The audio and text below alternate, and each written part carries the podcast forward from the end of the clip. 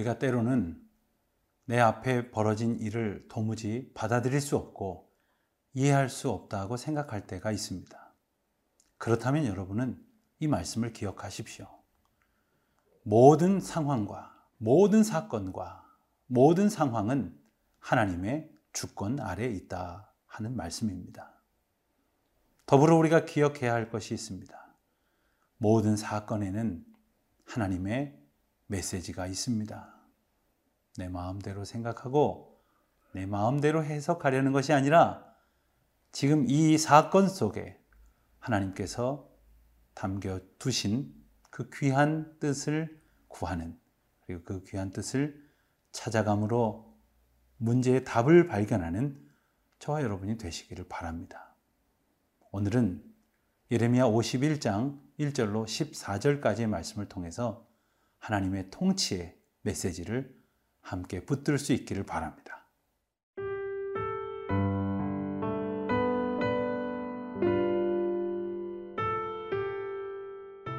예레미야 51장 1절에서 14절 말씀입니다.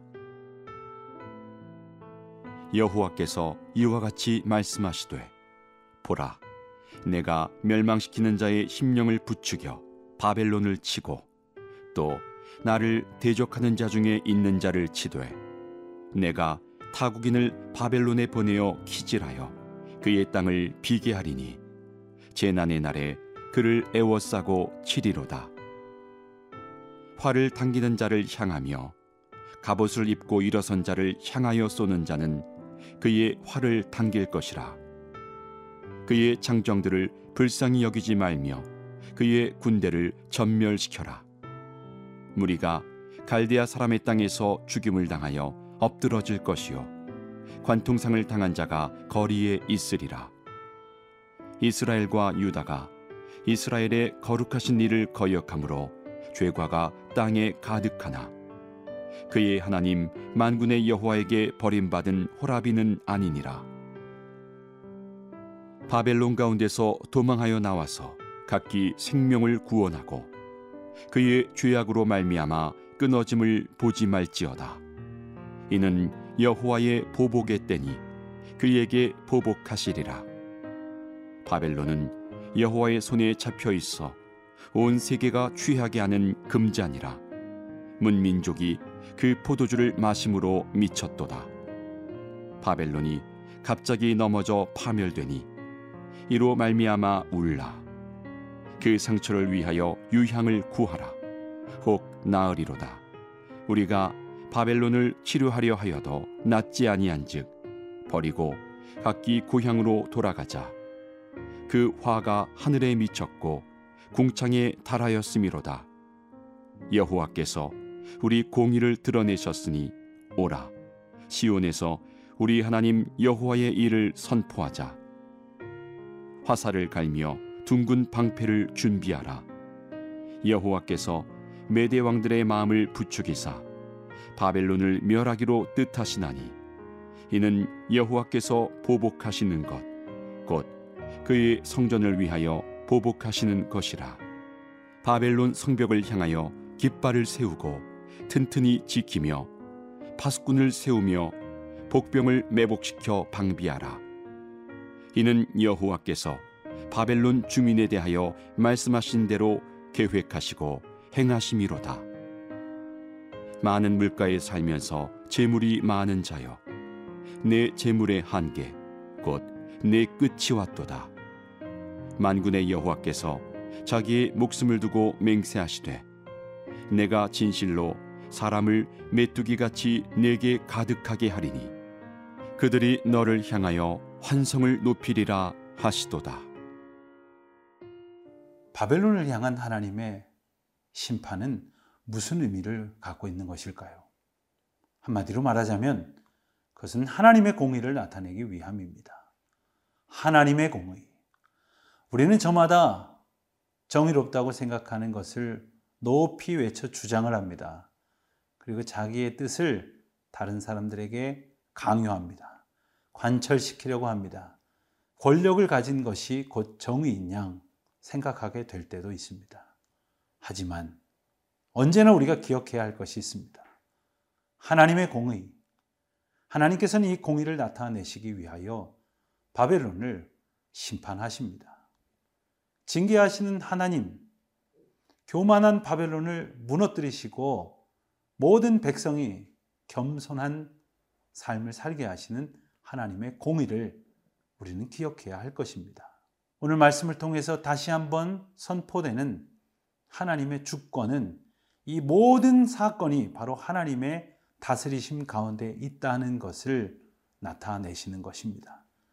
바벨론이 받는 심판, 그로 인하여 회복되어지는 이스라엘 백성들, 이 모든 일이 하나님의 다스리심 가운데에 있다는 것이지요. 3절과 4절의 말씀을 보면 하나님께서는 바벨론을 심판하시는 도구로 사용하시는 침략자들에게 이와 같은 명령을 내리십니다.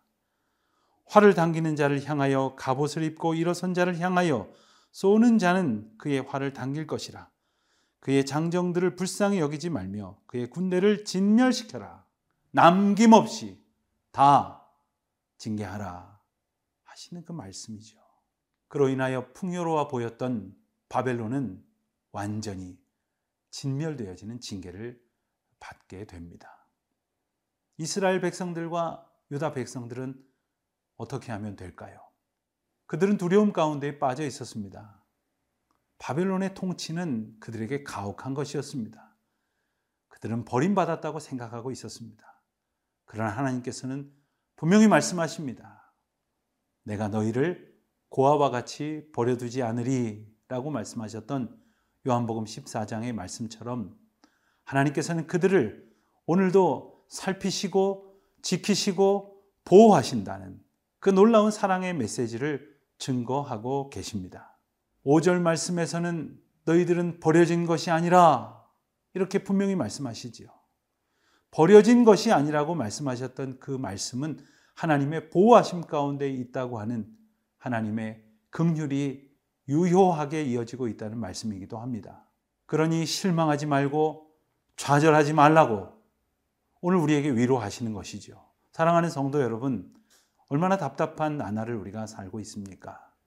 끝이 보이지 않을 것 같은, 희망이 없을 것 같은 세대를 살아가고 있는 우리에게 주시는 말씀이기도 합니다.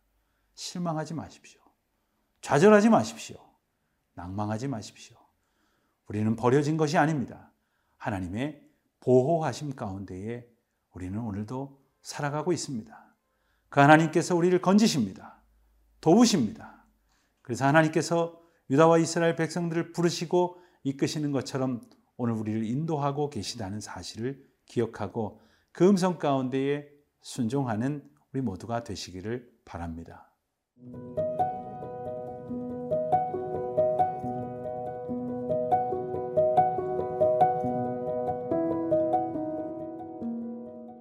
바벨론을 심판하시기로 결심하신 하나님께서는 유다와 이스라엘 백성들에게 실망하지 마라. 절망하지 마라. 그리고 내게로 돌아오라.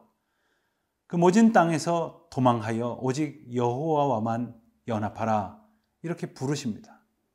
그리고 또한 바벨론을 심판하실 도구가 되는 침략자들에게는 분명하게 그들을 진멸하라고 명령하십니다. 하나님께서 바벨론을 향한 이 심판의 메시지와 이스라엘 백성들을 향하여 선포하신 구원의 음성은 더욱 선명해집니다. 여호와를 대적하였던 바벨론, 하나님 앞에 교만이 행하였던 바벨론 모든 자들을 진멸하시는 하나님, 그리고 겸손히 주님만을 의지하여 도움을 청하는 주의 백성들을 구원하시는 하나님. 그 모습을 우리는 사모함으로 기다릴 수 있어야 할 것입니다.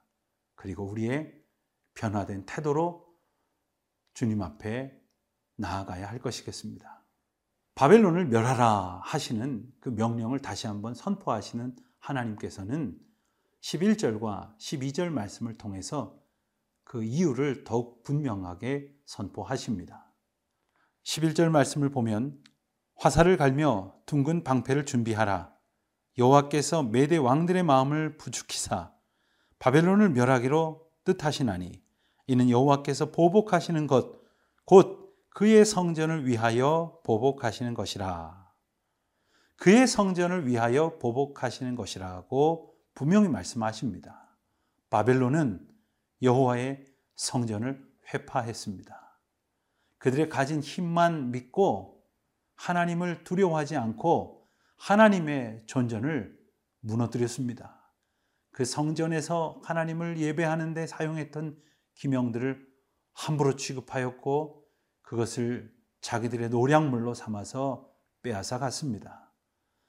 성전을 경홀히 여겼던 바벨론을 엄중히 심판하시는 하나님, 그 하나님의 경고하시는 음성이 선포되고 있는 것이지요.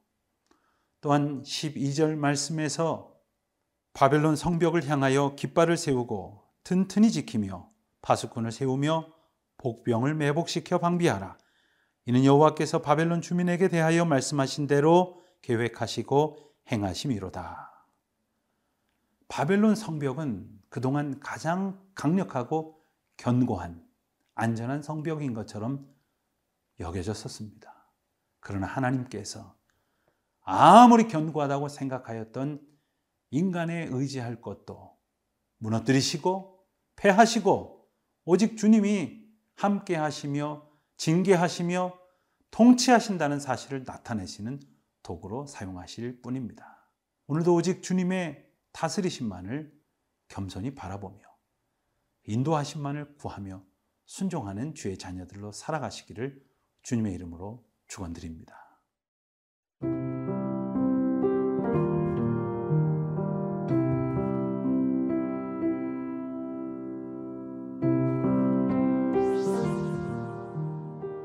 역사의 주관자이신 하나님 아버지, 그 어떤 나라도 어떤 권력도 하나님의 심판 아래 있음을 고백합니다.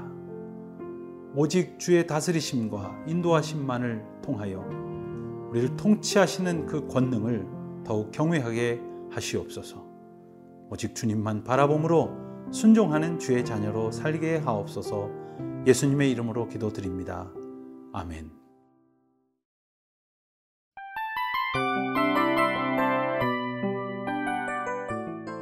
이 프로그램은 청취자 여러분의 소중한 후원으로 제작됩니다.